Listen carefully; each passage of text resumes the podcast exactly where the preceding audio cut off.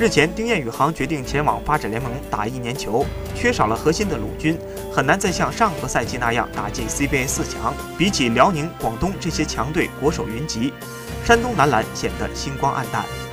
国内球员中有领袖气质的仅有张庆鹏，但他已经三十七岁，想让他冲锋陷阵明显不现实。外援中，莫泰尤纳斯是立陶宛国手，但却是内线球员，而被寄予厚望的迷你曼巴古德洛克虽听话。但个人能力和劳森相比有着较为明显的差距，失去了核心的山东男篮，人人都可以当骑兵，却没有主将。当比赛进入到焦灼局面时，谁来完成致命一击？这是让主教练卢庆龙比较头疼的。